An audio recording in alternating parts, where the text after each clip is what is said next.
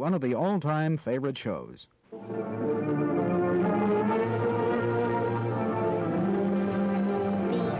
you were home. So, welcome along to our second part of our special Christmas break. Um, so this is kind of more for like we're giving, as we said before, it's our favorite episodes. And um, so last week we had done the female directors one, which was just a great one for us to relive and re-listen to because yeah. it was um it was a good episode just to see that you can get some cracking horror films made written and directed by women, um, which has always existed, but we just like to kind of put a spotlight on it. And my favorite episode that I looked back on when when we were picking what we'd do, um, it was one of the earlier ones because I find when we were doing the earlier episodes, yes, we were doing a lot of like trying out different things and different parts and it's a shame that they're kind of one and done. They're not really ones you could expand on. Well, maybe you could. It could be something to look into doing a part two and stuff. But one of the ones I really enjoyed doing was our art in horror. Yeah. And kind of looking up the macabre paintings, any stories behind them, all that sort of, you know, when you look into it. And we were like looking at the paintings. And I think another thing I loved about it so much is that we we got to record it together we got yeah. to look at the paintings together and we got to have our stories about stuff um Yes. So that was the good old days. like we started this in COVID, but it's like there were times that we could get together and during the lockdowns. This was one of them. And it was a good yeah. one. And I know that we're not in a lockdown right now, but yeah, yeah. Like I know it's we could technically be together, but like I've I'm gonna put hand to heart, I've become a bit lazy. it's easier now just you know doing it out zoomy zoom. It's also though it's dark and we don't drive. Yes. So, and so. we we generally record in the afternoon. Yeah, and this one to... is a really good one as well. I love this. I love mm. when you get to do your research, like really go into stuff. So it's, it's yeah, and because it wasn't anything to do with films, it's like you had to do, you had to look up more stuff. You had to kind of like, and there there are, I had to say, people can be dark in their paintings, especially like in centuries ago when you know, life was not so great. Shit got real. I actually think you'd be hard pressed to find a painting that was just painted out of the love of looking at a flower in any yeah. century or any time. Yeah, because even if you look at like Van Gogh's sunflowers, it's like the man was also so poor and off his face, yeah. used to eat his paint. Yeah. Yeah. And we are so that is episode eight. Um Yes, yes, you are. But sure, you gave me a beautiful wedding veil. So, I mean, tortured artist, but also pretty damn good at what you're doing. yep. Comes and goes, all the good stuff happens are talking about all things art. So art in horror, horror in yeah, art movies, and and how art has influenced horror movies. And there's actually like I was only just saying to you, I didn't think that this was going to make an episode. I was wrong. Yeah, I was very wrong. There's a lot in the art love, world. Y'all. Art is a subject that I absolutely love. Um, I've been fascinated by art mm-hmm. and all its movement for many years it is a form that like from the beginning of time has been used oh yeah to... like cave paintings were yeah. their way of communicating and yeah that's about as far as i can go in my history. Like i did an arts degree with an s hard s not an art degree. Whereas i did do an art degree but i will not say that has anything to do with this episode. it's just a passion. Yeah, yeah. It's more um more of a passion than anything. I don't think I'd be able to pull on my textiles here anyway. but for me, art just influences so much, and it's so subjective and. You really take from any art piece or um, anything, a sculpture or mm-hmm. possibly an installation, a sound installation, and it goes across so many different forms and um, mediums as well. Whereas you sometimes when you say to somebody about Irish, there you just automatically think of these um amazing oil paintings um but there are so many different mediums that oh, you yeah. have yeah so you do you it's so great it's so subjective like so subjective yeah. and um you really take from it what you want to take from it. Mm-hmm. Obviously, there's some that will come with this is what it was meant to be, and oh yeah, you're going to be able to look at some piece of art where you're going to it's fairly self-explanatory what's going on, but every person is going to take a different thing from a different piece of art. And that's very similar to when I watch a horror movie, I'm going to see a totally different horror movie Oh, to yeah. what you will. Yeah, absolutely. Oh yeah, yeah, yeah. yeah, kind of bring those two worlds together that are already a world together anyway. Yeah. But we said we'd have a look and see how art has influenced the world of horror, how it kind of popped up in a few. Yeah, it's it's there in the ones where if you don't look out for it now, only just you're looking through, I'm like, oh wow, it's it influenced and it's present in so many films. Yeah, it's amazing. When I think about art and horror, it's funny, I don't really think about. For me, when I watch a horror movie, I, I love all those kind of, we've talked about it before, those silly teen screams, Uh-huh. stab movies, Yeah. those guilty pleasures are my pleasures. With art, I'm a little bit different. I Mm. kind of like the very conceptual, something very different, something very sinister, something that kind of makes creepy, me disturbing. yeah, Yeah.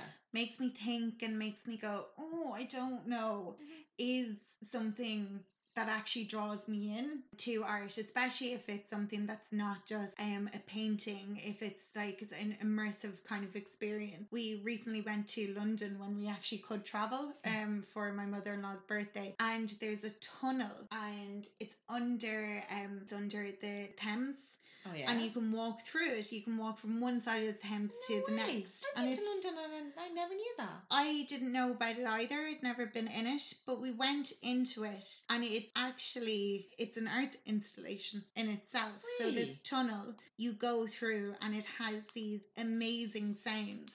But if you did want to look it up, www.thespacebelow.org and it's Welcome to the Underworld. It's the sound world of the southern hemisphere oceans. Now that is like if you hear there is some sort of a noise that's going through the ocean and it was like it was like a bubble noise or something. There's like all these unknowns and these kind of creaks and Yeah. you're very aware and you're in this tunnel Yeah, yeah. and it was funny i could have stayed there for hours and just sat there and this sound i loved it i Yeah. absolutely loved it and i just felt really energized and Yeah. like i could take anything on and once we got out my mother-in-law was like oh that was really weird no i didn't like that at all Yeah. and it's It's- amazing how one thing will work for somebody and not work for somebody else. When I think of, as I said, when I think of um, horror and art, two movements, and they're very much closely uh, related, come to mind straight away. It would be uh, Dada and Surrealism. Yeah, Um, totally. I know at least of one of those. Yes, yeah, and the thing is, you definitely know Dada as well. Okay. A hundred percent. If if you looked it up, you'd you'd recognize Okay. these Oh, yeah. paintings Yeah. and you'd recognize. Um, it, it it was a movement as well. It was it was like it was writing. It was poetry. It was painting. It was almost Ah. like it was like this lifestyle. It's yeah, really yeah. like It's goth, you know. it's not just the music. It's, It's a way of life. Yeah. Yeah. So Oxford Art Online would describe it as after the war, many of the artists who participated in the Dada movement began to practice in a surrealist mode.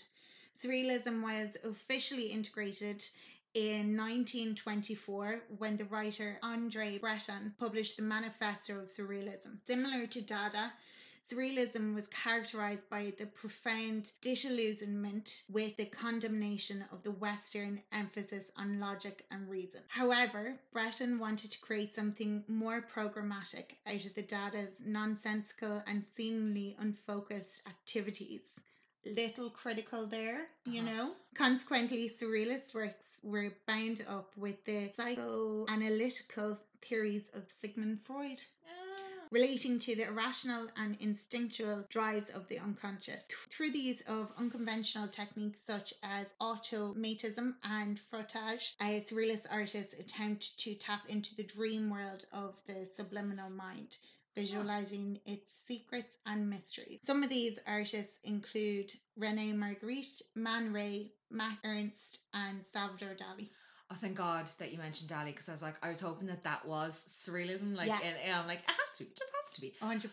But that is a mouthful of a paragraph, and then that's why I, I also feel like as a non-art student, like that's how you know that that's coming from art when it's a lot of big words thrown It's- at you. it's a lot of big words that are thrown at you, and often that is kind of you can talk about the conceptualism, you can talk about this, and you can talk about all the feelings that are evoked from looking at this and the color and the crimson and this. But really, I like I actually think the thing that is going to come across to you most like a lot of times when I was trying to describe my art in Uh-huh. college, the more kind of bouffant I sounded or the more kind of like profound I sounded. That the more a thesaurus and you're just was- spitting it out. Yeah, the more it was kind of taken on where I could turn around So you have to say talk the talk as well as walk the walk. absolutely. Okay.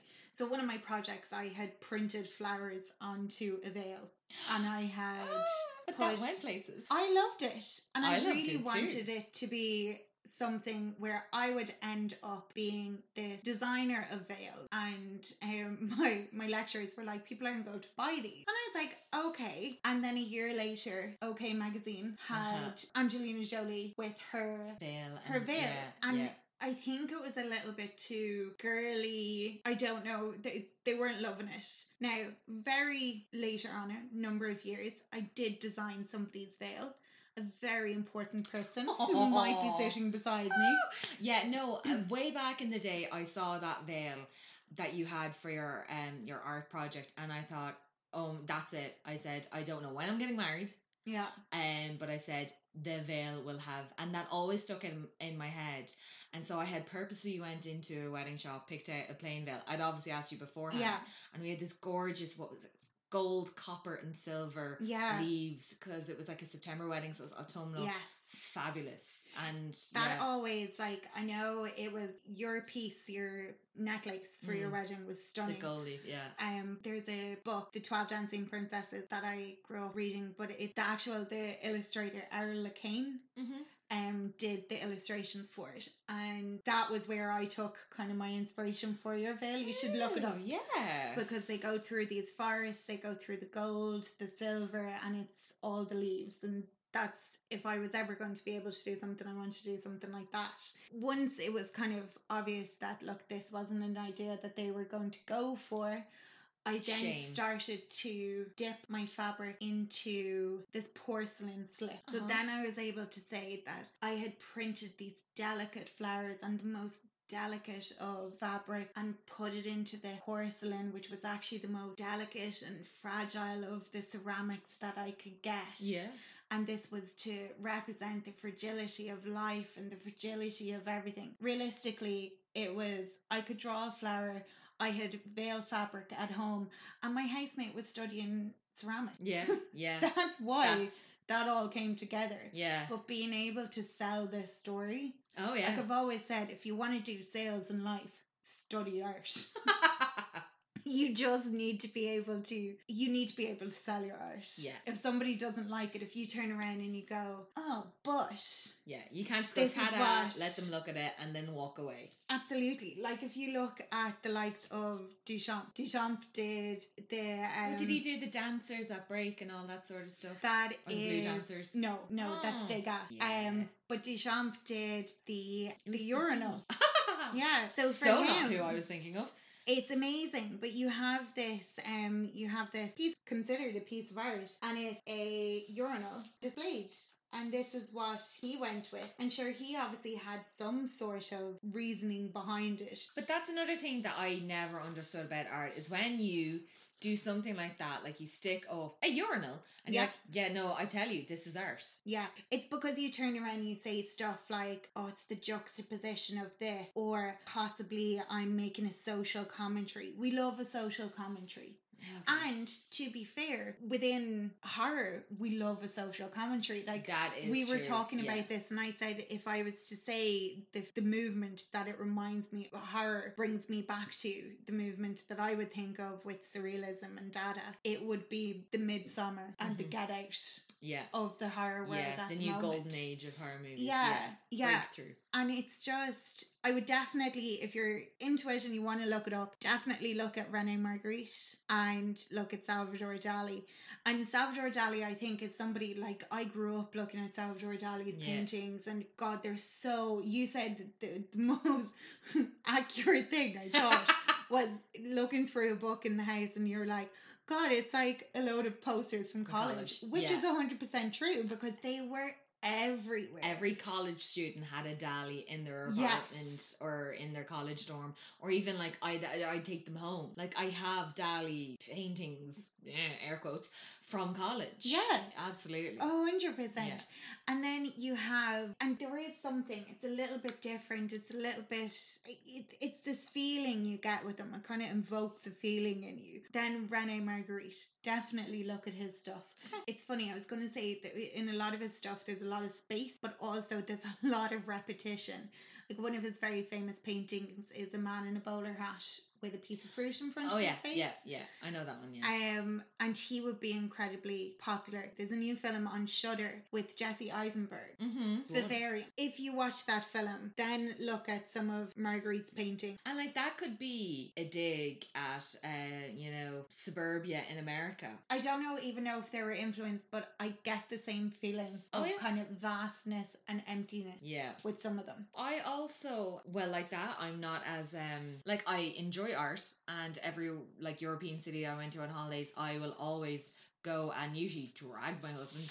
Now he enjoys it then after a while, but into museums because I did, as I said, I did an arts degree, but I did Greek and Roman art and architecture as a part of my degree. So I used to love to go, oh, I want to see this painting like Yeah. Venus by Botticelli. Like I studied that and I wanted to go see certain parts of archite- um, architecture that I'd seen. So when I looked up, I was just simply was like art in horror. Um, or horror in art even and um, I came up with a few paintings that really stuck out to me and you've seen them time and time again after I mention them I'm going to mention the artists as well so give them a look up and you'll know what I'm talking about and they are really like they're disturbing ones for me and they're really like they're standout ones so the first one is The Nightmare by Henry Fuseli. I really hope I'm saying that one right. Now this was done in 1781 and this is the film uh film. This is the painting. I'm too I'm all about films. All about All film. about films. No, It's- art even art. So um this is the painting where it's there's this woman dramatically draped over a bed Yeah. and her blonde hair is spilling down and really it looks like that you wake up going my back what did i do um but there's like this monkey kind of demon sitting on her chest and this was the painting that people always describe and you're like i have sleep paralysis I was just going to say, yeah it's like sleep paralysis. yeah, and that is the the not personification, but that painting, they're like, this is it. Even in the time, they were like, oh, was this what the artist was trying to portray? But he never gave any answers. Indications. Yeah, nothing. And um, so that's why I obviously like that people are going to take from what they wanted. But it's because obviously this woman was asleep. This demon was sitting on her chest. They also got, you know, sexual uh, connotations from it that maybe the demon was a succubus and was, you know, with the woman every night. And so there was kind of two different ways where they were looking from it. But one of the really weird things about that painting is there is a very disturbed, not disturbing, disturbed looking horse. Its eyes are like the size of saucers, and it's in the background, like his head getting through like the red curtain, going like, "Wha- "What's going on here?" It's it is so weird, and I read that they added the horse in later. It's like there's just The not enough odd Yeah. going on here. Let's stick in a very confused and disturbed looking horse, Yeah. like he wants to trot backwards and pretend He's he like, for- sorry. Sorry, I thought I left my carrot stick in. Whoa! What's going on? Eh, yeah. But yeah, that painting is like it's it's you know there's a demon, poor woman trying to sleep, and of course she's blonde she's looking- and she's in all white. She's looking very virtuous. Yeah. She's trying to get a kip. This lad sitting on her chest going, uh, "Wake up, Eh, no sleepy." Um. So yeah, it stuck out for me when I saw. it. I was like, yes, this is a great painting, and I, Yeah. you know, like it would come to your head when you're thinking about, you know, like gothic horror kind of paintings. And then another one really tickled me because it kind of went into my Greek and Roman studies, and it was Saturn Devouring His Son by Francisco Goya. And this was done in 1823. And I also took like a further look into it. Francisco Goya was a very interesting painter. He also painted a lot during the Spanish Civil War yeah. and I looked into a documentary on um it was the burning of witches Yeah. and so he did a lot of paintings of how in the civil war how the barbarity of what humans were doing to each other. And If you actually look up like horror artists, Yeah. Goya is one of the ones. He's dark. Yeah. Like this one of Saturn's devouring a son is a part of his um black paintings collection. Yeah. And he had gone deaf and he just decided to he rent he bought this villa out in the countryside, just took a maid with him. They actually called it the deaf man's house or the deaf man's villa. He totally secluded himself, didn't want anything to do to anyone. Um but and so he started painting these paintings in his barn. So that one of the few, I think there was at least four, they ended up now in the museum. After he was dead, they came across them. They put them all into museums like Yeah. as murals. Um, but so Saturn devouring a son is of the Greek god Kronos, who was from the Titan myth, and he was foretold that one of his children would overthrow him. So what do you do when you get told that? Not not have children. No, eat your children, and then they will never. I'm not sure that they had the pill though then. No, no plan Yeah, B. No. No, No. it was planned dinner instead. um, so he ate all of his children, Nice. and yeah, I mean, like that's that's a lot going on there. Um, so after a while, his wife was like, "I am sick of not being able to, you know, you get me pregnant, I carry the baby, and then you eat it on me." She's literally cooking for nine months. Yeah, yeah, she is on a slow burn. And uh, so then she decides to start feeding him rocks. She's like, Mhm. here, here's this rock, and I don't know what the babies were like before, because these were gods, by the way. And back then, the Titans were also They like could have been very muscly, and that's why he Yeah. got the rocks. so swole. Yeah. Ugh, yeah, bra. Um, no, see, the gods at the time of the Titans were like a mountain was a god Yeah. and Gaia, Earth was the god, and you know, then there was the night god who would cover all of Earth. They were husband and wife, and when I mean cover, I mean in cover in the matrimonial way every night. Yeah. Uh, but apparently she was ne- she wasn't all that into it, but it happened anyway every night. I don't. Um, but anyways, the wife starts to feed Kronos uh, rocks. And so this means that she gets to keep her babies. And then Zeus is the child who then grows up and overthrows in the big Titan myth. And yeah, it was just, it was a very interesting. When I read into it, I was like, that's what that's for. Because there's also a painting much, much later on, and it was of Peter the Great, a Russian Tsar, killing his son. And he is holding the dead body of his son. He'd like bashed his brains in or Yeah. something and he has a look of like he's now knows what he's done obviously he was in a moment of madness and now he's just he's with it and he's Yeah. like what have i done and that two paintings just got in my head because it's the same look like uh, Kronos or Saturn in the title of the painting. Saturn's the Latin and Kronos was the Yeah. Greek. So when you see Saturn eating his child, he's got like a thousand yard stare. He's looking away. Kind of looks like he's liking it though. Oh yeah, because apparently in that picture I did not see and did not look into. Slightly got a bit of a stiffy going on. Yeah. So um yeah, and I was like, well, I'm not looking to double check. I'm just going to take this critique's word first. And in the painting as well, they're saying it was female body. Now there's no head, so whatever. I, they they were guessing from it that it didn't look like a male body. And um, then they were saying also it wasn't the body of a baby. Uh, Yeah, it, a doesn't look slight- like a newborn. no, no, it does not. Uh, so anyway, it's I don't know what they were trying to contrive from that, but basically it was it that was a painting that really stuck out when I see it because I actually when I first saw it I'm like oh that's the one of Peter the Great killing his son I'm like no it's not Yeah. It just they both the men in that look similar to me. yeah, me and there would have been so many variations on that. That actually is very similar to a scene in Pan's Labyrinth. oh yes I yeah you we were talking about this so it's the guy with the now you can totally tell we've seen this before it's the guy with the eyes on his hand and it's I love after that the, you're now I'm doing it. currently yeah hands in front of eyes, people. Yes, because I know everyone can see me. Uh, I know Google's spying on me. I'm giving Google a show. Um, so he, your one ate a fig or plum, even though all the fairies who are help guiding her through were like, "Don't eat the food." He will go absolutely nuts, and sure, she does anyway. Maybe she's hungry, peckish, but they're all like, "No!" And surely enough, your man wakes up. He's like sussing what's going on. He and he grabs one of the fairies, and the way he bites into. Once you said it, I could remember it. I've seen a clip of it. The way he bites, he's grabbing her by the hand, the arm, and biting her head off. And that's exactly how the scene is in the painting. yeah, So yeah, and that's actually I didn't know that, but once I saw it, it clicked. yeah, you kind of go, oh, I can see that. Yeah. Yeah. And the final painting I'm going to speak about is one I've actually physically seen myself. So it is of the Last Judgment, but this is a painting that's done in it's in Florence in a church. It was done by Fra Angelico in 1425. Uh, similar in the sense to like the Last Judgment that they have in the Vatican, but I saw this on a family holiday when I was 12, and it's kind of I suppose Irish is the one horror that you can see it's acceptable to show you at, at any, any age. age. and especially some like the the hell scenes in churches. dark. Religious art is Yeah. terrifying, really. So what I find about religious art is they try to scare you into being a good person. It's a cautionary tale. oh it's, my god! It's yeah. a really, really messed up Aesop's fable. Yeah, and they were like, "What's the worst thing that could happen to you?" And they come up with some terrible punishments. So in this painting, it's like Hieronymus Bosch's painting of the Garden of Earthly Delights. Yeah.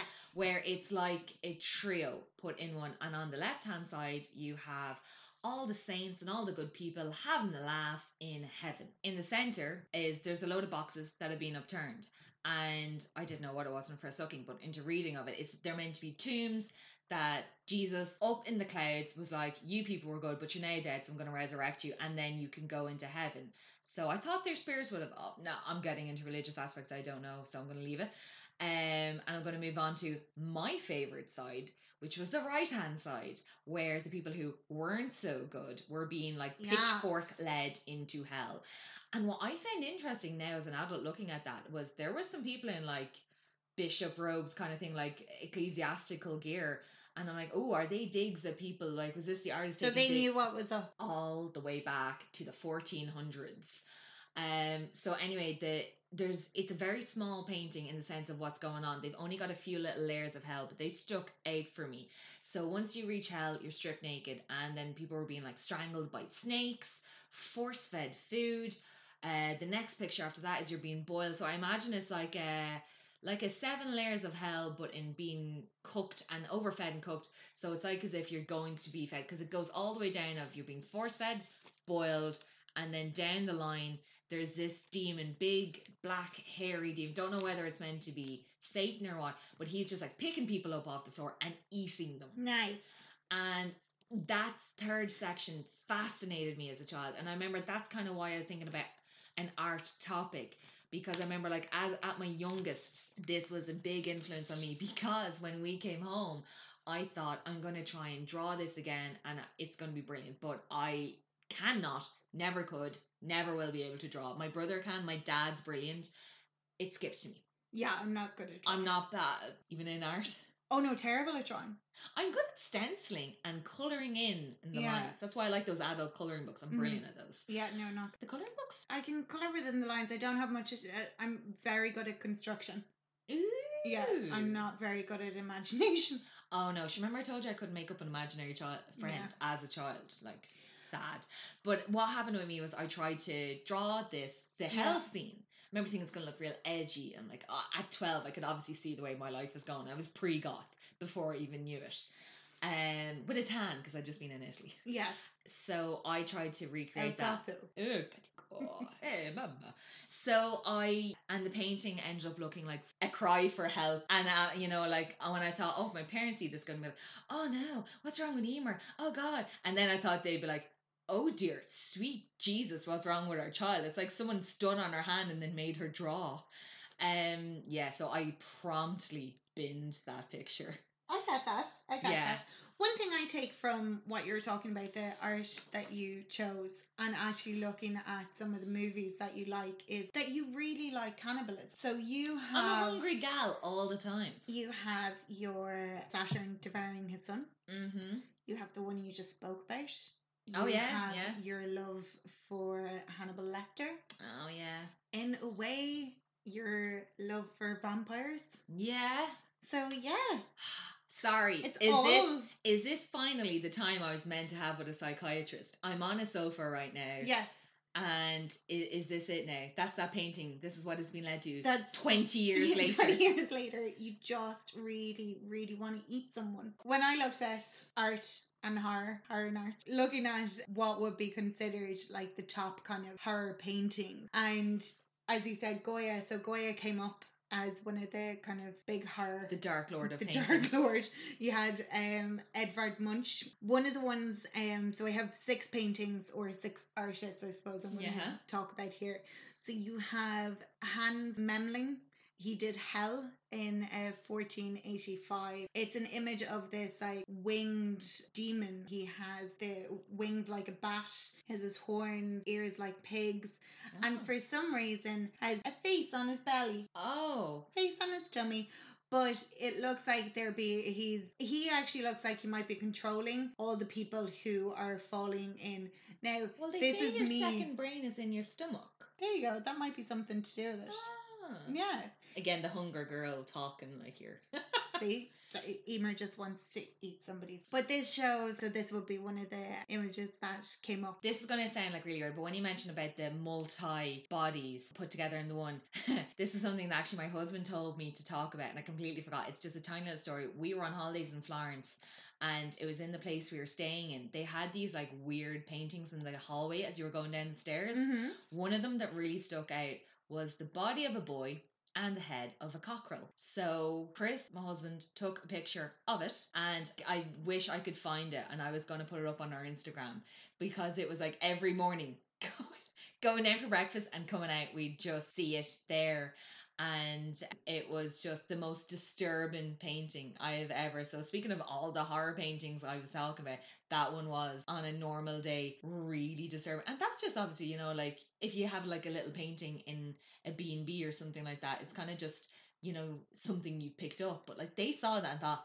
that's it. That's that's, what for we my want. yeah, yeah. That's gonna make Nice. tourists feel really comfortable. Cock boy. I actually wish that there was a visual element to this. Emer looked right into my soul and just said cock, Cock boy. boy. Um, It's what it was. Disturbing is also what it was. moving swiftly on. Sorry, yeah, yeah. Next up, we have Titian and the, the flaying of Marsyas. Yeah, flaying is one of the worst ways to die because you're not dead for a bit and I've I've read of it in like horror books and stuff like that of way people will kill you. It's they just start and they've got a knife and they pull up your skin and they just start going tick, tick, tick, tick, tick, tick, tick. yeah, it strips off of you until it's just the muscle underneath and your tendons and your veins and it's horrible. Horrible. This poor guy, right? So this painting depicts um Marsyas. He's hung upside down from a tree. And you can see that they are there's a few onlookers who are very interested and um they are starting to play him. There's a woman in the corner who is playing a violin, but essentially he is this is happening to him because he lost a um competition against Apollo. Oh. So music competition. So he Oh, oh, okay. yeah. So this was his punishment. The so, gods are vengeful gits. But like I, I feel in this instance he was damned if he did and damned if he didn't. Oh, yeah. Like imagine if he had won, Won. against He'd probably be turned into a violin then. Yes. Played by Apollo for the rest of his life. Now you get to play music forever. You And know, ever. yeah.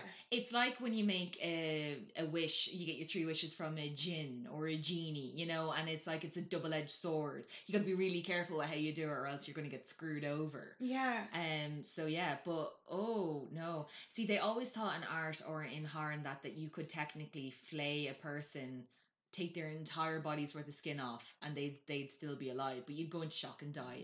You know, fairly into it. Yeah, I would I would imagine so. It's it's definitely not something I would like to happen to me in my um oh I hate paper cuts. Blech. When I used to work in um Activision with Grace, um I rang her one day to tell her I couldn't come to work and she asked me why and I told her I'd gotten a paper cut and she told me to put the phone down and get my ass into work. But, no, they're horrible, they're disgusting. Actually, this I is know the worst way to die. Someone from work got a paper cut on her eyeball. Yeah, that happened to my mom. Let's not go into no. it Whoa. not good. So after after this, we're going to go to one of my favorite painters of all time. It's Caravaggio. He has um some fairly dark. Mm. It's the tones and the colors that he uses um in his paintings um and then the light that comes in. They're just fantastic. I was about to say they're fab. Can you can you say that about art? Christian, I'm- I'm going there. I'm going it's there. how They're you find fab. it. Yeah, they're, They're fab. amazing. I absolutely love them. But essentially, he's an Italian painter from the Baroque and Renaissance Mm. um and time periods but so yeah it's by Caravaggio but it's Medusa so it was painted in the 1500s so 1596 to 98 and Mhm. it basically um depicts the severed head of Medusa I who think I actually did this in college. still screaming Yeah. um she Oh, lo- wouldn't you? yeah, yeah. And she has her snake. I love the colors in this as well. The blues, the reds, the the green that it's on the background of. And my favorite, I think my favorite thing within Caravaggio's paintings is the highlights that he uses. So the light Oh, yeah. that really picks up everything within his paintings. Oh, well, when you meant Have- highlights, I thought you meant like highlights in her hair. The different color snakes are like your highlights and your lowlights. Your your lowlights and your okay, all right. No. And that's my two cents in art.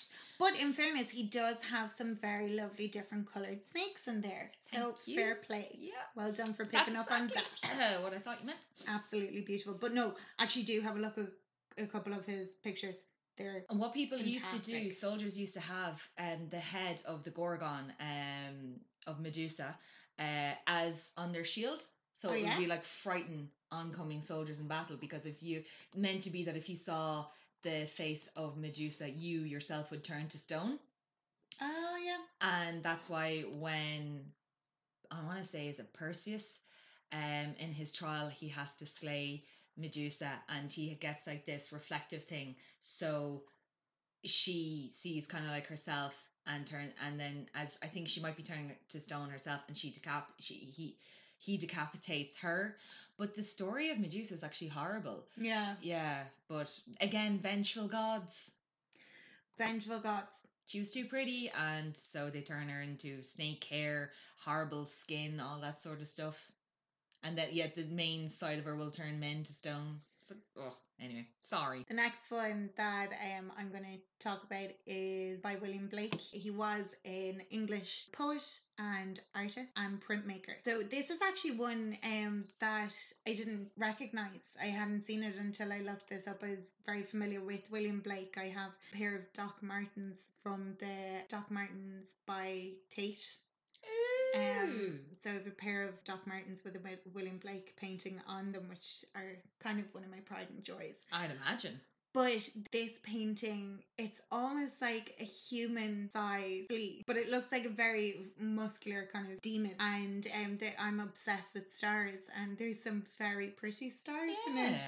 Um, so although it's it's kind of like this dreamlike scene, um, or nightmarish scene, I suppose. Mhm. Um, this was one of the ones that comes up when you look for for some of the horror paintings. it's very dark It's very dark. it's dark. like a shadowed painting Yes. Yeah. Um. But there's something really beautiful about it. yeah For some reason, there's something very intriguing and say it's like romantic. hauntingly beautiful Yes. yeah yeah. Definitely one to have a look. Um, it's funny on the Tate's website. Um, the description of this, the person who does the description, he says it's poss- it's probably not one of his one of his least favorite. Um, Alright. whereas when I look at it, I actually I think I've fallen in love with it a little bit. Yeah. I love how that there's a star at the bottom left, and it seems to be like illuminating the whole bottom half of the picture, and it is. It's almost like a shooting star. 'cause it's got a trail going behind it. Yeah. It's gorgeous. Yeah, and it was the stars that I saw first, and I don't know, is it? Kind of directs your eye to it. It's the brightest Yeah. part. Yeah. No, it's it is. It's exactly what you said there. It's a, it's kind of hauntingly beautiful. The next one that I'm going to is very very well known artist Andy Warhol. Uh huh. Again, something that I um I wasn't familiar um of his, but it's called Electric Chair. Uh huh. and um it's it's essentially a um a print of an electric chair. That's what it so says on the tin. yeah, it's been screen printed with silver acrylic paint. Ah. Um, and in the center of the canvas is depicted an unoccupied electric chair um set in an empty room. So it, it is that kind of eeriness. Like if this was in the middle of the um the video in the ring, I wouldn't be Oh, surprised. yeah. Yeah. Yeah. Yeah. Yeah. Yeah, there is something. It looks very abandoned. very abandoned, a little bit eerie, and a little bit different. Um, and I couldn't leave this topic without mentioning Damien Hirst. Mhm. He's a very yeah. um, you you definitely know, know his that. stuff. Yeah. Um, he did a lot of his work would be the animals in formaldehyde. So the big shark in the formaldehyde or the sheep Oh, right. in the formaldehyde. Yeah, yeah. Um, he also did a a skull and he put diamonds and gems on it. It's like one of the most expensive pieces of art that was ever sold or something. like Yeah. I don't know if it still is, but um, it was definitely up there. But the one thing you will 100% know him for is because he designed the artwork for the front cover of the Red Hot Chili Peppers "I'm With You" album. So Oh, the yeah, yeah, uh, yeah. the pill and the the fly. Yeah. So if I wasn't a bit obsessed with Damien Hirst before it, This just got you over the edge. I like basically fell in love with the man because I am absolutely Besotted. besotted, infatuated, and over the moon in love with the Red Hot Chili Peppers and Anthony Kiedis in particular, and actually all of them. We'll die on this hill. I dare anyone to not like them. Die on the hill. Even one song, just tell me, you know, like you'll you like a song. Oh, I just love them so much. They're hauntingly beautiful. But you had a look at, at films. yeah, so moving on. So when I was looking into that, like moving on just from like horror art, there are art horror. This is actually much harder to say. Yeah. Art horror. I'm like rrr, rrr, art horror movies. So um, it's kind of like you've always got your art house films. You've got all that kind of um stuff, which I, you know you watch watched without realizing that it's an art. It's very visual. Um, I feel like as if they tend to be based on atmosphere and style to create an unnerving experience that uh, you know based on that more so than the actual scares like the bump in Yeah. the night. So I read a good article about this on vulture.com and they went on to say that you know they may have characters or situations that lend themselves to typical horror narratives but very often they work against viewers expectations by unfolding in elliptical ways or keeping the actual horror off screen or sending their stories in new surreal directions.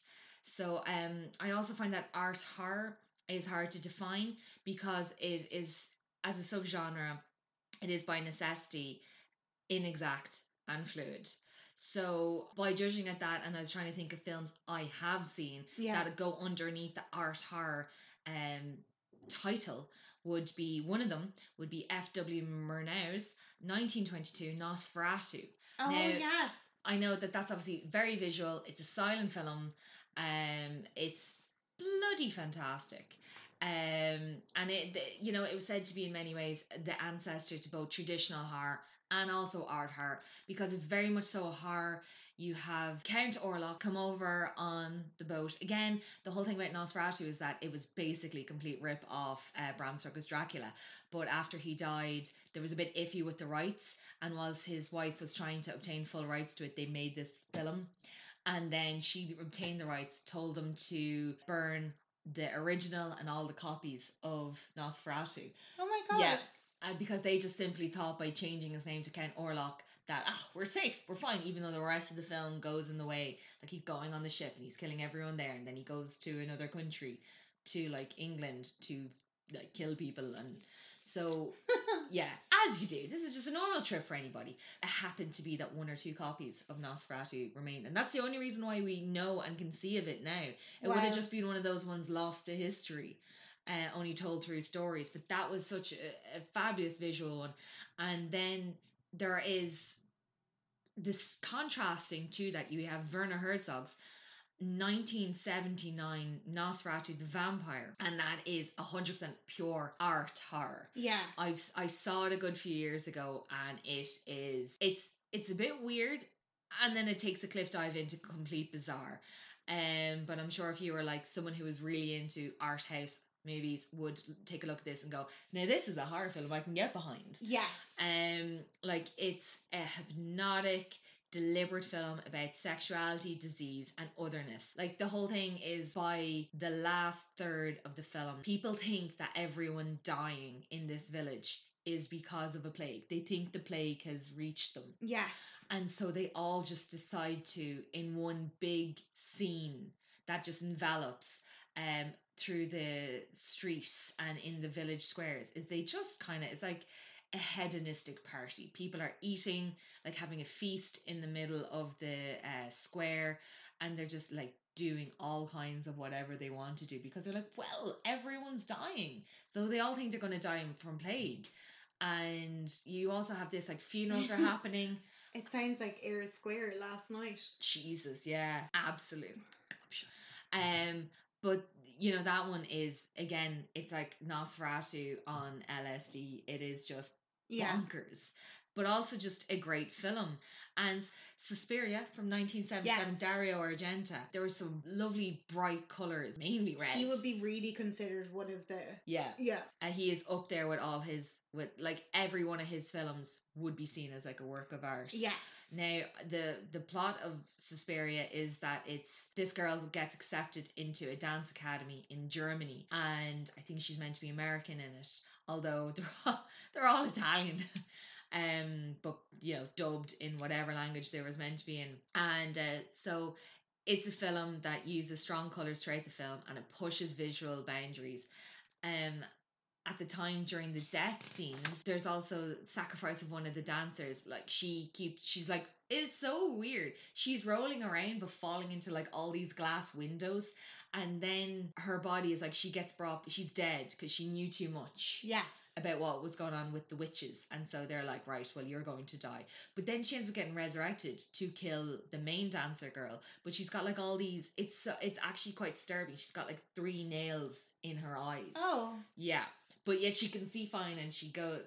But oh, oh, like to find this underground layer, it's she goes. There's this lovely mural of flowers on the wall, and the friend who then died had said, "Oh, it's some sort of a color of the flower changes," and that was the actual door to get in. Yeah. Like it is visually beautiful, bonkers story. But um, it was a great film aesthetically, even if you're kind of lost to what's going on in the film, like what is happening. It is now. I haven't seen the modern one, but I'm purely going on the 1977 version. It is just. It's like it's pretty to look at. Yeah.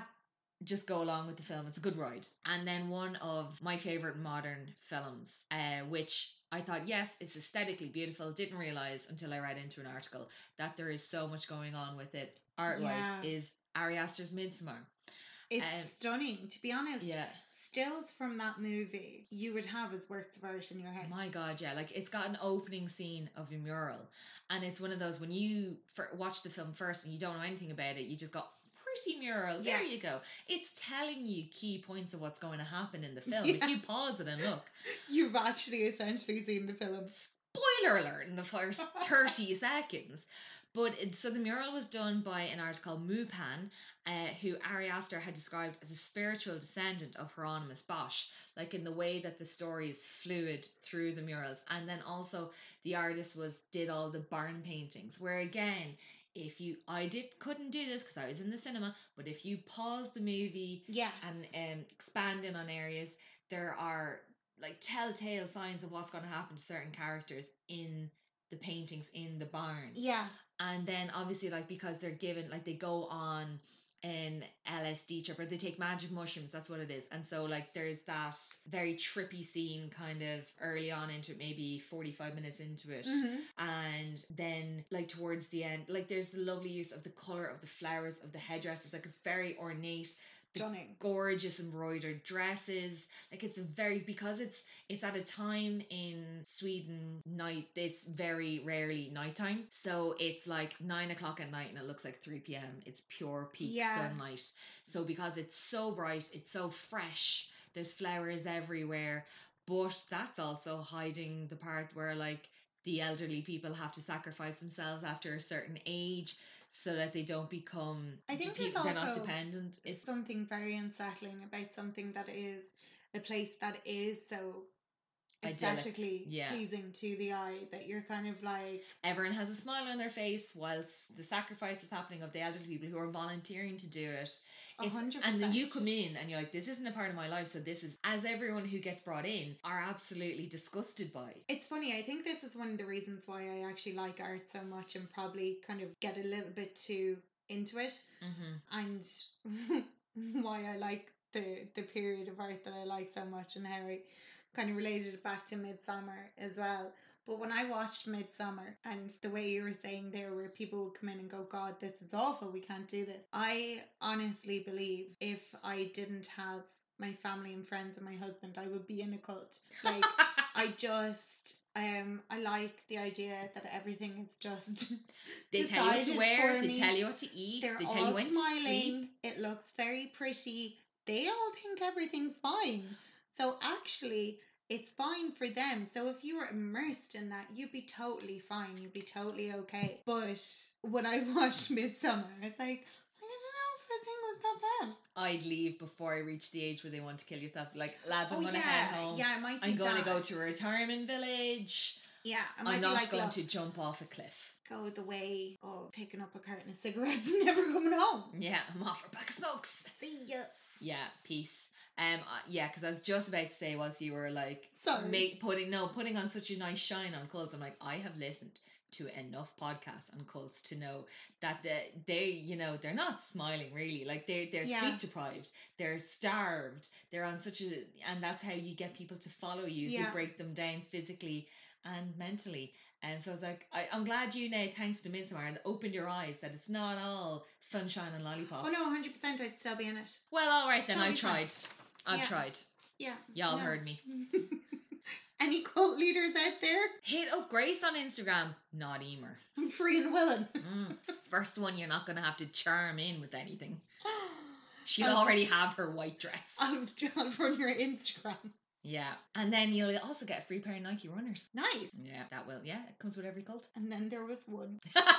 Um, when I was looking at all that is horror and art, art and movies, horror and Horror. Try to say it. Horror. Sound like a chainsaw. It's- Sad it's- chainsaw. Horror. Going back into the horror. Horror. One thing that I, something that I found on a website called Ravishly, I found this article kind of uh, dedicated to horror movie, horror films that were inspired by painting. Ooh. Yeah, so it's funny. It really um kind of brings back some famous paintings that would that would like inspired Absolutely, yeah. scenes or inspired something. Oh, so it's not inspiring it the entire film. No. Okay. No, so it could be aspects of the film or something that was inspired there. Rene Magritte painted a painting called The Empire of Light. Mm-hmm. Um, it's this really beautiful painting. Um, funnily, it actually has this really beautiful blue sky, but the Yeah. scene is really dark. You have this really dark tree and this house lit up by a single lamppost. This painting directly inspired famous scene in The Exorcist, where Father Merrin first appears outside Mm. of Regan's home. And it was the like the poster, I suppose, Yeah. he's looking up into the room. yeah, so it directly Looking at this picture, I can Yeah. see it. It's the lone lamp, and that's obviously because it was dark in the film. It was dark everywhere else, but unlike in that painting in The Exorcist, it was all dark. But I love in that painting; it's such a contrast. It's It's a perfect blue sky, lovely fluffy clouds, and Yeah. then dark forest with a house in there. And this is kind of the thing that what I was saying at the start with, with Magritte's paintings that there's so there's just an eeriness about that looking at it going You're saying like the loneliness, the "Ah." isolation. Yeah, and as well the fact that it's the bottom is dark but the Mhm. top it's it's, It's calming. It's day. happy. You know, it's safe. there's something very strange about it Yeah. so it talks about um Pan's Labyrinth with Goya's painting that you spoke about as well now there's one that has always been said to have inspired Scream Okay. so you have Edvard Munch's Scream I was yeah gonna make Yes. yeah yeah. Now, this did and didn't inspire, Uh huh. I believe, because technically it inspired the, the manufacturers of the mask. Yes. Yeah. That was um, Without a doubt, that yeah. then inspired the costume of Ghostface and Scream. mm-hmm. But it wasn't that the costume designers saw um, Munch's Scream and said, oh god, we need to emulate this in Ghostface. This was um, a mask that was found during, so they were Yeah. scouting for where they would actually film the film. Yeah. And they were in a house, and somebody's son had this mask. So that's where the mask came from, and Yeah. then they had to find out who produced it. So, although it is kind of in a roundabout way, Mm. Yeah. inspired by this.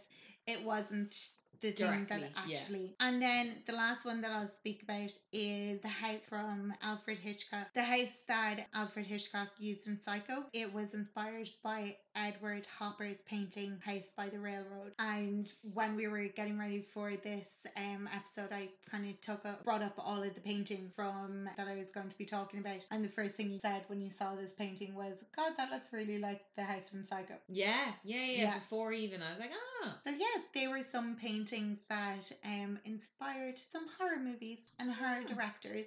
Well, that was actually very enlightening. There you go. Um, so my final thing that I looked into was the use of art and paintings in horror movies. Now, the first one I'm going to talk about is not particularly a horror film. It'd be Ghostbusters 2. Yeah, love Um, it. so obviously, if you, I would imagine most people have seen it, especially if you're uh, listening to this podcast. I'd imagine you would have seen it. But it's the painting of Vigo. Vigo the Carpathian, uh, I think it was the sorrow bringer of Moldavia or something. It- It's a big title in it. I have it here. It's the scourge of Carpathia and the sorrow of Mol- Moldavia. I can imagine you using that as I've answered my no. I've answered my phone at work. Hello, Emer here at work. It's the scourge of Carpathia and the sorrow of Moldavia. How may I help you? Oh, Um. So basically, the whole premise of that is there's this painting of Vigo. It's the only way I can pronounce. it. It's Peter MacNicol's character of Janosz Janosz Poha, the guy who works in the museum. But he like Peter MacNicol's character has like I don't know where he's meant to be from in the film, but he can only say Vigo like Vigo. Hence, stuck in my head like Yeah. that. So basically, Sigourney Weaver's character Dana is back in it, and so the two of them are working in a museum. She is um cleaning up the paintings, which they have to do obviously to make them last longer. They have to touch them up, make sure that they're holding up, and so he was a painting there, but he has obviously some sort of supernatural powers. So he enslaves uh, Janosz and he orders Janosz to bring him now. At this stage in the second film, Dana has a baby. He wants the baby to be um basically to carry his soul through. yeah. And he can grow up as the boy and be live on his life. It's a terrifying painting. It is. He's there standing looking all angry Yeah. and you know brutal and thoroughbringer style.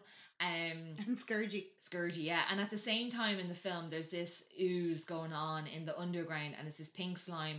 And if you get in contact with it, it makes you very, you know, aggro, and you start fights with people. And the only way to change that is with um, like a counteractive positive slime, um, which is just really weird. So basically, Vigo in he enslaves Janosz. He actually does steal the baby. They there's coming up to the end of the film, like they have this whole the baby's ready for the sacrifice, and the mother's like, "No, save my baby!" Yeah. And um, so they put the positive slime on Janosz, and he's like, "Oh, I'm fine now.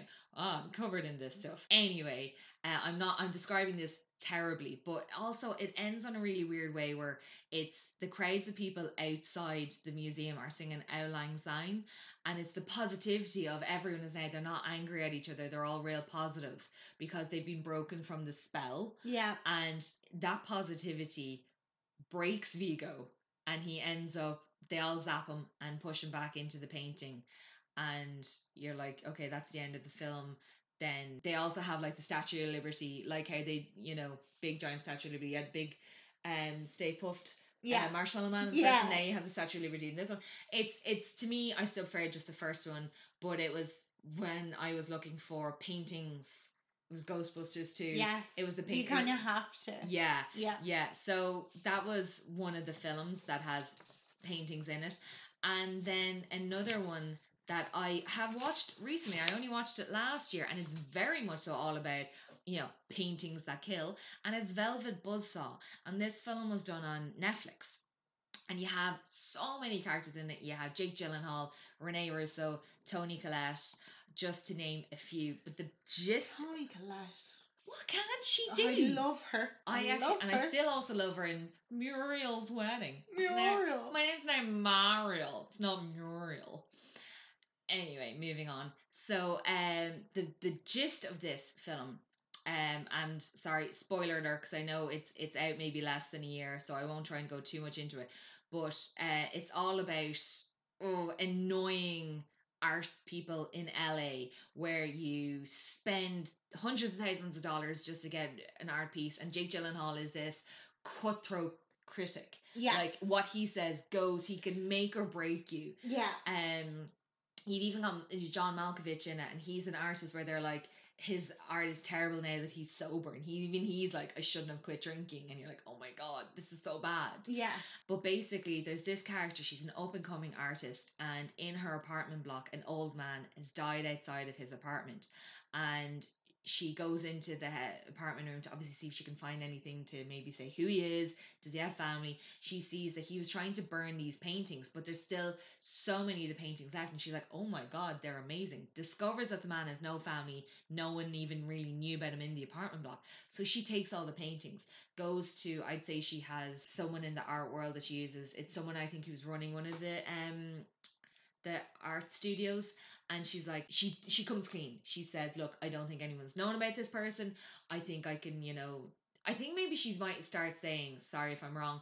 I think she might saying that they're hers and then eventually has to come clean and go, no, they're this guy and I've checked, no one knows him. And so Yeah. then they they then decide to go all in. They say we're gonna open these up, do a few paintings at a time, we're gonna sell them off, we're gonna make a killing because there's so many here and they're so amazing. But then it all seems to go wrong. She's discovered that like the red in the painting is his blood and Jake Gyllenhaal like really does a look into the guy who was the painter and he's like oh he spent time in an asylum you know he's just not right in the head and then the paintings come to life and kill all the people who are basically going to use these paintings for ill-gotten gains like Yeah. And it's funny, like there's a character at the very end who's like an up and coming artist who wasn't influenced this, didn't, didn't get taken in, didn't see like the dollar signs, and just goes on doing his own paintings. Yeah. Um. So you can see, obviously, it's like that. If you know, it's it's just a If you try stay true to yourself. Yeah, like it's a it's and a don't sell out. yeah, it's a satirical film on the contemporary art world where you know, like basically big money artists um and mega collectors pay basically like the highest price for the art. Yeah. Um. Sure, wasn't it that Banksy sold a piece recently, and the Yeah. minute The minute it's sold, it went it's through shredded. Oh, and it probably became so much more valuable yeah. once it was Sell it off strip by Yeah. strip. But um, so basically, Dan Gilroy, who was the creator of the film, um, and the director, I think I'm I saying director, I could have this so wrong. Uh, but anyway, um, so he basically loosely put this film from the life of uh, the artist Henry Darger. Um, he was a reclusive artist who created a prodigious volume of artistic work that was celebrated posthumously, like with this character. Um, and he had also spent some time in an asylum. And he was known as an outsider artist. So it's kind of like he saw these things, and you know, basically the complete opposite end of instead of someone just claiming it's it's the right person who it's meant to be, but someone what would happen if someone claimed it to be their own? Yeah, and you know if the person knew that and basically their anger got the paintings to come to life. And yeah, like i won't say who dies or how people die. I would definitely recommend it even if people die in a horror. i know it's a bold move. Um it's not really thought of before. It's kind of shunned a bit but they give it a go and it's interesting. So that one was i find like that one was literally you know should have just said paintings that kill yeah, or, you know they come with a killer price yeah, um, and then one of the third ones that really stuck out for me was now this is more it's a film adaptation of the book, and that's the picture of Dorian Gray by Oscar Wilde, and the story was done in 1890. And this is obviously I think a lot of people would know the story. It's Dorian Gray, he's immortal. But up in an attic somewhere is this decrepit painting. Every time the man even commits a moral sin, like greed, uh, or some debauchery thing that will show on the painting in okay, like say something as simple like he gets his arm cut he'll be fine but the painting will now have a scar on its arm okay. um he drinks too much you know basically the painting will be massive hangover. yeah or the painting will end up turning a little bit yellow from jaundice but he'll be fine Okay, and so it's kind of like because it was done in the late 1800s, it was very much so like the guy realizes he could do what he wants and he just goes fully, after a while, when he's testing out what he can and can't do, he goes into a life full of debauchery. yes, And um, then he like after a while he tries to live about it righteously. And um he looks at the painting to see after because I think he gets a shock. He hasn't seen it for a few years and he sees how bad it is. He's like, I'm gonna try and like live a bit pure see if my painting will get a bit better. Because basically he'd sold his soul when he saw his painting like I want to look like this forever. Sold Yeah. his soul to get that. But obviously he's gonna look like the painting but the painting takes all the hits that he doesn't um so basically after he tries to like look good like be good the painting gets even worse because then he realizes he only wanted to live a good life to make himself appear better he wasn't doing it for For the right reasons. yeah, yeah, and then uh, eventually he in the book he does a full confession to try and absolve himself of his um wrongdoings. Then he decides to destroy the painting. That's the one last thing he can do to clean his conscience. Okay. And then basically the cleaners come to the house the next day or the servants and they just find this old decrepit like he takes a knife to the painting and they just see this old man ravaged by time and disease with a knife in its heart and the only way that they can tell that that was Dorian Gray because of the rings on his hand Oh wow. and then obviously the painting even though it's got a knife in it or a slash through it is how he was at the time a young man. yeah. So there have been so many adaptations. There's been plays, TV versions, and many, many films. Sadly, the only film I watched with it Yeah. was that god awful film, The League of Extraordinary Gentlemen, with Sean Connery and Stuart Townsend playing Dorian Gray. I do love Sean Connery. I know, but he, oh, Sean Connery hated doing this film. Okay. Absolutely. It was like kind of near the end of it because he's obviously in retirement now. It was like one of the last, like, this may have driven him into retirement. He hated it. And I actually, I, I really feel bad when you when actors are like, goddamn hated making that film. And Yeah. like, you're just going through the motions. You're just doing the scenes. It's a paycheck. Yeah. Oh, that was Harrison Ford, Bruce Willis. Now they are two of the main actors. If you see them now, uh, like Harrison Ford hates doing interviews for films and all that sort of stuff. Bruce Willis, you can just see he's just doing straight to video or DVD films now. He is just same old, same old crap. But anyway, so um, in this film, they obviously have the League of Extraordinary Gentlemen, but some bad guy called like I think it's the Phantom or the something like that is trying to get trying to recreate the League of Extraordinary Gentlemen. So he's Okay. getting he has robbed Dorian Gray's painting. And in Ah. this film, if Dorian sees it, then he absorbs everything that happens. So he's like trying to get it back so he can keep it covered up and keep it safe and live his life the way he wants to. Um, but basically, so this guy has the painting, and in this is like bonkers film. He had had an affair with Mina Harker from Bram Stoker's Dracula, who in this film is the vampire after like the end of the film. Like in the book, she gets made back to a human, Yeah. and in Bram Stoker's Dracula, like in the Francis Ford Coppola, she becomes a vampire. So in this, she's a vampire, and um, so they had had an affair, and then they broke it off. But like when they all realize that they'd been duped and that it's Dorian Gray in the film who was basically giving everything to the bad guy, Yeah. the only person who can outlast him in a fight is Mina Harker because she's immortal as well. So he tries to stab her with a knife that he has like in a cane, you know, in those kind of long swords. Yeah. And uh, but he just misses her heart, and so she pretends to be dead, gets back up, then impales him, and he's like, "You can't kill me." And she's like, "Yeah, but I have your painting." Whoosh. Shows it, Look at it. and then in like CGI, it's he just dies and like probably turns to dust or something like that. So I feel like as if I've robbed myself of like I really would have liked to have seen a proper adaptation of the picture of Dorian Gray. Maybe when you do though, you will be it will be like ten times better than it ever would have been. Yeah, because I saw how bad it could be, I'd like to see, you know, how good it could be. And then just now at the very end, I just have some two wee mentions of paintings that are in films, not the main focus, Yeah. but also in it, chapter one of the modern one, you have the painting of the woman in the rabbi's office that Stanley was always terrified of. Mhm. And Pennywise uses that woman, he makes her come to life to scare Stanley because obviously he's trying to scare all the children because he knows they taste better when they're scared. Yeah. Um, so that was one there where the woman she had like a really weird head and it was like a creaky side neck, and so like that's how Stanley she like bites him on the head, and that's how he, his head ends up getting all wrapped up because yeah she attacks him, and then The Conjuring two, the painting of the nun, Oh yes. which I still think looks like Marilyn Manson with like stage makeup on. Yeah. Like absolutely think that that looks like Marilyn Manson. But anyway, I just like it terrified me at the time when you just you know that there's something going to happen with the painting when she's looking at it and looking away and looking at it and and then in the background like stuff is happening. But when the the painting becomes the human nun, Yeah. she's still got her head in the painting. She's holding on to the side of the frame and chasing after going like, "Roar!" and you're like, this is someone had to just basically hold on to a frame, put their head through her, and run after. her. I'm like, yeah. When you stop and think about it, like it's not, it's not scary. But they were, yeah. So they were just two little mentions of paintings.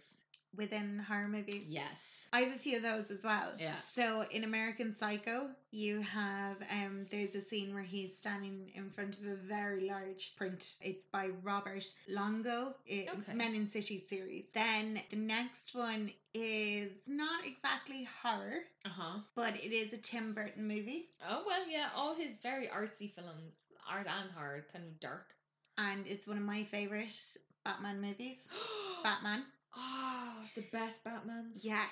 So um definitely Tim Burton's Batmans are my favorite. Yeah. Uh, Christopher Nolan did fantastic work, but to me, it's always the two Tim Burton films. I love them. Absolutely. And behind the Joker, in one scene, um, is Francis Bacon, and Francis Bacon is an Irish artist, hmm but there is the um figure with meat. There were so many paintings in that when they were defacing. Yes, and then in Children of Men, you have one of Pablo Picasso's most amazing works, uh, Guernica. Um, one thing I didn't realize, um, and when I looked back on it, I was like, "Oh, that's really interesting." One of my favorite painters is Van Gogh.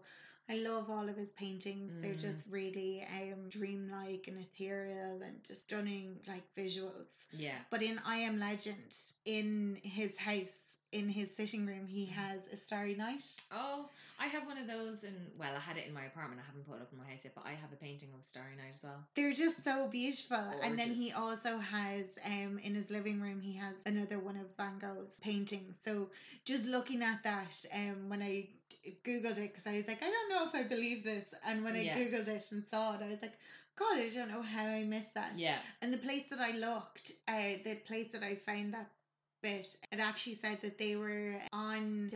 Again, I'm kind of like, I don't know how true this is because I'm like, I can't imagine Yeah. that an art museum would lend out a Van Gogh for a movie. Actual Van Gogh. This is what I saw um on the article and of course I can't remember the article which is really bad of me and I'm very sorry. Um I'll try and find it. But um yeah, yeah, apparently they were on loan. Uh huh. I like to think that's not true because I like to think of them being in a place that they couldn't possibly have a piece of equipment fall on them. Oh yeah.